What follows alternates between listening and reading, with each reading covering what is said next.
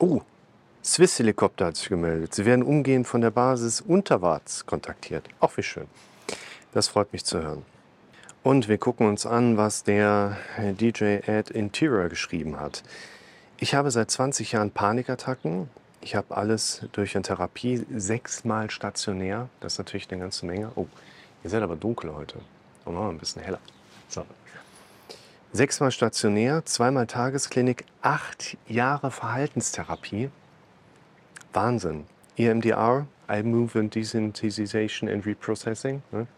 Kommt der Finger ins Spiel.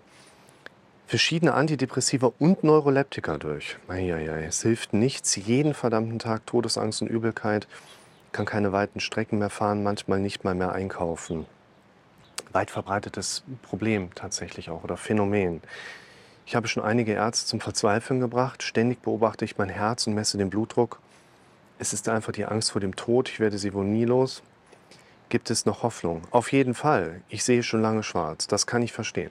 Also, pass auf. Wir gehen erstmal Schritt für Schritt die Symptome ein bisschen durch. Das, was du hier beschreibst, ist ja nur ein Mini-Ausschnitt von dem, was alles da bei dir bisher so passiert ist. Und dass nichts hilft, da müssen wir gleich mal so ein bisschen hingehen. Das glaube ich nicht. Wir werden das aber so ein bisschen abschätzen können, so was könnte dir möglicherweise helfen. Wichtig sind natürlich diese Punkte Selbstbeobachtung mit der Frage, was kommt aus was. Bringt die Selbstbeobachtung entsprechend diese Probleme, kommt die Problematik dann mit der Selbstbeobachtung einher. Ihr werdet immer nachher merken, es sind Kreisläufe, in denen man sich bewegt oder begegnet. Und auch dieser relativ ausgeprägte Mechanismus an Medikamenten, das ist natürlich ein, ein Thema, wo man auch zu dem Punkt kommt, so läuft das da draußen. Also man muss rumprobieren. Es gibt keine Garantien. Man kann nicht sagen, pass auf, mach das und dann wird das auf jeden Fall klappen. Wenn das nicht klappt, machen wir das und dann ist Ende Gelände. Sondern man muss tatsächlich in einigen Situationen einfach gucken, wie arbeitet man sich da langsam durch. Todesangst, Übelkeit, keine weiten Strecken mehr fahren. Also diese typischen Mechanismen, die wir eigentlich so im Kontext von Angststörungen an spezifischer Stelle auch sehen.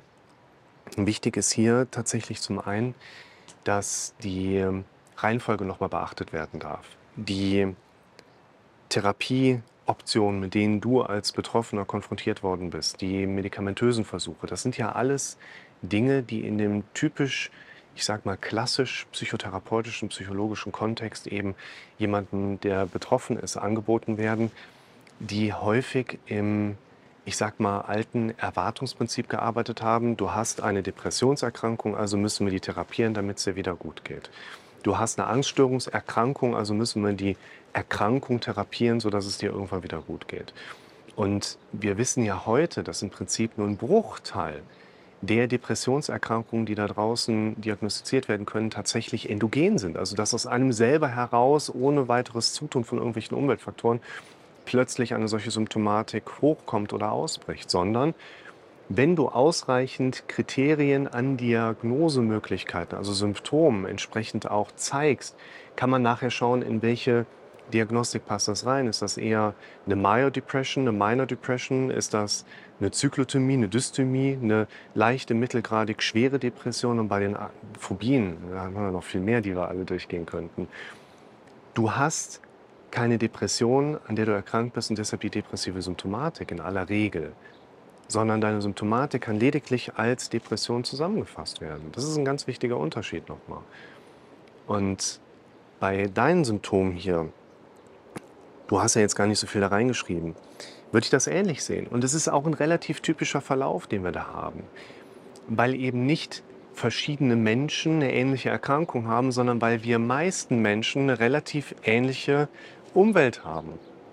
Wir haben alle mehr oder weniger die gleichen Gesellschaftsstrukturen in dieser Welt um uns herum. Wir müssen alle für unser Geld arbeiten gehen. Wir müssen alle irgendwie, um was zu essen zu bekommen, mit unserem Geld in den Supermarkt gehen und können damit einkaufen. Und die meisten Menschen haben ganz ähnliche Probleme, weil die meisten Menschen relativ ähnlich denken. Das kann ich dir nach 11.500 Sitzungen in der Praxis auch sagen. 11.500 Stunden, die ich mich mit Menschen unterhalte und immer wieder sehe, hey, du denkst genauso wie ich und irgendwie wie jeder, fast jeder andere, mit dem ich auch so gesprochen habe bisher. Im ambulanten Praxiskontext. Wenn du nachher natürlich stationär irgendwo gehst, da hast du ja tatsächlich auch Fälle, die wirklich psychotherapiebedürftig sind. Und da kommt ja auch wieder das Dilemma hoch. Diejenigen, die wirklich psychotherapiebedürftig sind, deren Psyche ist ja in der Regel gar nicht therapierbar. Die sind ja chronifiziert, auf lange Sicht krank, teilweise eben durch die Medikation Ende der 80er Jahre schön die Psychose runtergeprügelt mit Neuroleptika im hohen Maße. Du schreibst ja auch von Neuroleptika. Die sind chronifiziert. Die sind auf lange Sicht quasi, die sind jetzt schon tot, die sind halt nur noch nicht beerdigt. Und nochmal zu deiner Situation zurückzukommen. Wichtig ist erstmal mit deiner Vorerfahrung die Abklärung, nicht welche Krankheit ist das, woraus die Symptome bestehen, sondern welche Symptome hast du. Und man kann dem Ganzen dann in dem Kontext vielleicht den Namen geben, aber die Frage ist doch, was könnte dir helfen? Und man kann ja erstmal jetzt eine Strichliste machen, wo du für dich schon mal aufzeigen kannst, was in 20 Jahren dir noch nicht geholfen hat. Und das finde ich gar nicht so uninteressant. Nicht unbedingt, dass ich das jetzt von dir weiß. Wenn du mir schreiben magst, schreib mir gerne. Du hast ja die äh, DJ Ad Interior. Ne? Schreib mir einfach mal kurz, wenn du magst, nehmen wir ein bisschen Kontakt auf und arbeiten uns dann mal ein bisschen hinein. Aber die Frage ist halt nicht unbedingt, was ist schon probiert worden und das hat alles nicht geklappt und was sollte man vielleicht anstelle dessen machen. Es entwickeln sich ja Dinge. Man kann Dinge nachher nochmal aufgreifen. Man kann die gleichen Dinge machen wie vorher, aber ein bisschen anders. Zum Beispiel mit Verstand einmal da drin, dass du nicht Angst vor dem hast, was die Psychologen um dich drumherum auch beobachten können, sondern dass wir und du auch Angst vor dem hast, was siehst du auf der inneren Verarbeitungsebene, das kriegt ja gar kein anderer mit. Was sind die Befürchtungsmuster, die du Tag ein, Tag aus hörst? Deine Todesangst ist nicht inadäquat. Deine Todesangst ist nicht unlogisch. Die Frage ist, auf was reagierst du mit einer Todesangst? Und was ich dir hier empfehlen würde, ist zum einen natürlich, ich verlinke euch das gerne, jetzt kommt der nächste Bauer angefahren, ist natürlich der Faktor, welche, welche Befürchtungen konkret erlebst du? Was sind die Dinge auf deiner inneren Verarbeitungsebene, die du siehst? Was sind die Dinge auf deiner inneren Verarbeitungsebene, die du auditiv mitbekommst? Du hast zum Beispiel ja auch geschrieben, dass du einige Ärzte schon zur Weißglut gebracht hast, weil du ständig dein Herz und deinen Blutdruck messungsmäßig verfolgst. Das sind Angewohnheiten, die nicht Ausdruck einer Krankheit sind. Du machst das nicht, weil du krank bist. Aber je häufiger du das machst, weil du dir eine ungünstige oder negative Mechanik quasi antrainiert hast, desto eher resultieren daraus ja auch negative Aspekte, die dann nachher mit dem Aspekt von Krankheit gleichzusetzen sind. Und diese Aspekte, zum Beispiel auch dieses Blutdruckmessen, ist ja eine Reaktion darauf, dass du eine Befürchtung erlebst, wo du im Moment darauf programmiert bist, erstmal Blutdruck zu messen oder deinen Herzschlag zu messen, beziehungsweise dass in dem Moment deine beste Alternative ist, ähnlich wie googeln, um halt irgendwie Ruhe da reinzubringen. Du hast eine Befürchtung, gehst erstmal hin, misst Blutdruck, um dir zu beweisen, ich brauche gar keine Angst zu haben, weil der Blutdruck ist normal. Typischerweise haben wir aber in dem Moment leicht erhöhten Blutdruck und gehen noch stärker in diese Angstschleife rein. Also hier haben wir natürlich einen ganz interessanten Punkt zum Thema Googeln, weil Symptome googeln ist ja letztlich der gleiche Apparat. Ich habe ein Symptom, eine Befürchtung. Ich versuche durch Googeln eine Entlastung herauszufinden. Und jetzt gehe ich auf Google, gebe mein Problem ein, morgens leichte Halsschmerzen. Was kommt da raus? Entweder habe ich Speiseröhrenkrebs oder bin schwanger oder irgendwie sowas, keine Ahnung. Und was du hier nochmal, auch das verlinke ich euch gerne, ein ganz, ganz, ganz wichtiges Video, ein ganz, ganz, ganz wichtiger Hintergrund für uns, ist der Punkt, die zahlreichen, der nächste Bauer, die zahlreichen Befürchtungen, die du so mitbekommst. Jeder von euch. Das Auftreten von Befürchtungen ist ja nicht Ausdruck einer Krankheit, sondern von Gesundheit. Ganz wichtig, behaltet das im Kopf. Befürchtungen sind normal. Die Frage ist nur, wie gehst du damit um? Wie gehe ich damit um? Ich habe die quasi gleiche Befürchtung, nicht dieselben, aber die gleichen Denkmuster. Und das Wichtige ist, die Befürchtungen, die ich zum Beispiel mitbekomme, die Befürchtungen der Menschen, mit denen ich darüber gesprochen habe, wir haben unsere Befürchtungen gesehen. Ein Befürchtungsbild, was ist, wenn das passiert? So arbeitet unser Kopf.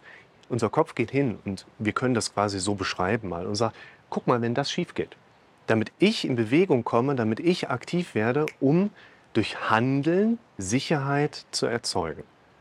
Unser Kopf geht hin und gibt uns eine Stimme hoch, die sagt, was ist denn eigentlich, wenn eines der Kinder in Quarantäne muss, ich komme nicht in die Schweiz. Diese Befürchtungsmuster, wie zum Beispiel auch die auditiven Dinge, die habe ich nie gesagt, die habe ich gehört. Die habe ich aber nie selber ja formuliert. Ich gehe ja nicht hin und sage, was ist, wenn ich einen Herzinfarkt habe und muss jetzt schnell Blutdruck messen? Das ist eine Stimme, die ich höre, aber die habe ich nicht gesagt. Und das, was ihr lernen dürft, ist erstmal zu verstehen, dass hier Belastungen einhergehen, die nicht aus einer Krankheit heraus resultieren, sondern so quasi zum normalen Denken dazugehören. Die Frage ist nur, wie lernen wir mit diesen Dingen eben auch umgehen zu können? Und dafür ist diese Analytik erstmal wichtig. Und die Analytik bedeutet jetzt nicht gerade, dass ich schon in die Tiefe verstehe, was ist da los. In der Psyche gibt es sowas wie Tiefe in der Regel sowieso nicht.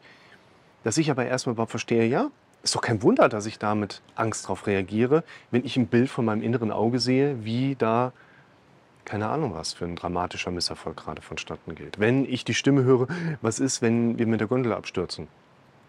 Das habe ich gehört, das habe ich nicht selber formuliert. Und daher das Video, was ich euch eben angedeutet habe, Dinge aufschreiben hilft, weil wir damit die Position des passiven Zuhörers und Zuschauers in dem Sinne verlassen. Aufschreiben hilft uns, weil wir das dann sehen, sind in einer anderen Perspektive dazu, gucken uns das an und kriegen für uns mit, hä, äh, äh, das vorherige Denkmuster könnten wir als problemorientiertes Denkmuster beschreiben. Wenn ich mein Problem aufgeschrieben habe, sehe das, geht mein Gehirn meist automatisch dahin und sagt schon, du könntest doch das, das, das machen. Es geht gar nicht darum, was machst du denn, wenn du das aufgeschrieben hast. Lass das doch dein Gehirn machen. Du darfst nur selber einmal aktiv werden und aus dem Problemorientierten ins Lösungsorientierte Denken reinkommen. Und das ist auch etwas, was du nach 20 Jahren Panikattacken gelernt haben darfst irgendwann mal. Also ich sag mal, wenn dir das in der Verhaltenstherapie nicht beigebracht wurde, wenn dir das in den zahlreichen anderen stationären Aufenthalten nicht klar erklärt wurde. Ich sag jetzt mal, wenn dir das durch die Einnahme von Antidepressiva und Neuroleptika noch nicht klar geworden ist, dann zumindest jetzt hier über dieses Video. Wir dürfen verstehen, dass die meisten Probleme, die unser Leben teilweise extrem auch belasten, eigentlich nur auf relativ pragmatischen Faktoren bestehen. Und die Frage ist nicht, ob dieses Konzept auch bei dir funktioniert, was ich dir versuche gerade näher zu bringen. Das wird mit allergrößter Sicherheit funktionieren. Es ist aber eine berechtigte Frage, wie kommen wir da dran? Weil wir teilweise in gesellschaftlichen Strukturen einfach leben, in denen wir fest verwurzelt sind und auch relativ große Probleme kriegen, Dinge zu verändern. Was denken denn die Leute im Job über mich? Was ist denn da in der Schule, in der Schulklasse, wenn ich versuche, meine Situation zu verändern? Was ist denn, wenn meine Familie dann sagt, keine Ahnung, was auch immer? Oder andersherum die Frage, habe ich überhaupt die Möglichkeit, Dinge zu verändern? Habe ich überhaupt ein Stück weit Geld im Hintergrund, was mir hilft, im Alltag eben auch mal vielleicht von einem Job etwas Distanz zu suchen, wo ich merke, der tut mir überhaupt nicht gut und bringt mich regelmäßig in Panik rein? theoretisch, nehmen wir mal gerade das Beispiel von Blutdruckmessen auf oder von, ich sag mal, Pulsmessen. Theoretisch könnten wir künstlich, artifiziell eine Umwelt kreieren, in der viele andere Optionen viel bessere Optionen sind als in der Situation, wo du noch darauf trainiert bist, Blutdruck zu prüfen, was anderes zu machen. Mit etwas Aufwand, vielleicht bei den anderen Leuten auch mit etwas sehr viel Aufwand, kriegen wir das hin, dass wir Umwelt so weit verändern, dass wir das Gehirn relativ schnell umtrainieren können. Hypnose, Fragezeichen, eher weniger. Weil wir glauben nicht an das, was richtig ist. Hirnphysiologisch glauben wir einfach an das, ganz banal, was wir am häufigsten gehört haben. Und eine Hypnose ist natürlich eine einmalige Intervention, die günstigerweise vielleicht mal einen Startschuss geben kann, wo ich selber in das neue gewünschte Erlebensmuster reinkomme und sich dadurch die neu vermittelten Inhalte auch relativ verselbstständigt manifestieren können. Ansonsten bin ich eher ein Fan von Trainieren.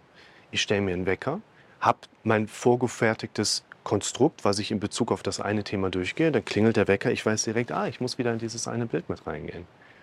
Und so können wir Situationen umtrainieren. So können wir vielleicht auch in Interaktion mit Umweltaspekten, Umweltcharakteristika uns selber dabei unterstützen, bestimmte Dinge eben auch zu verändern.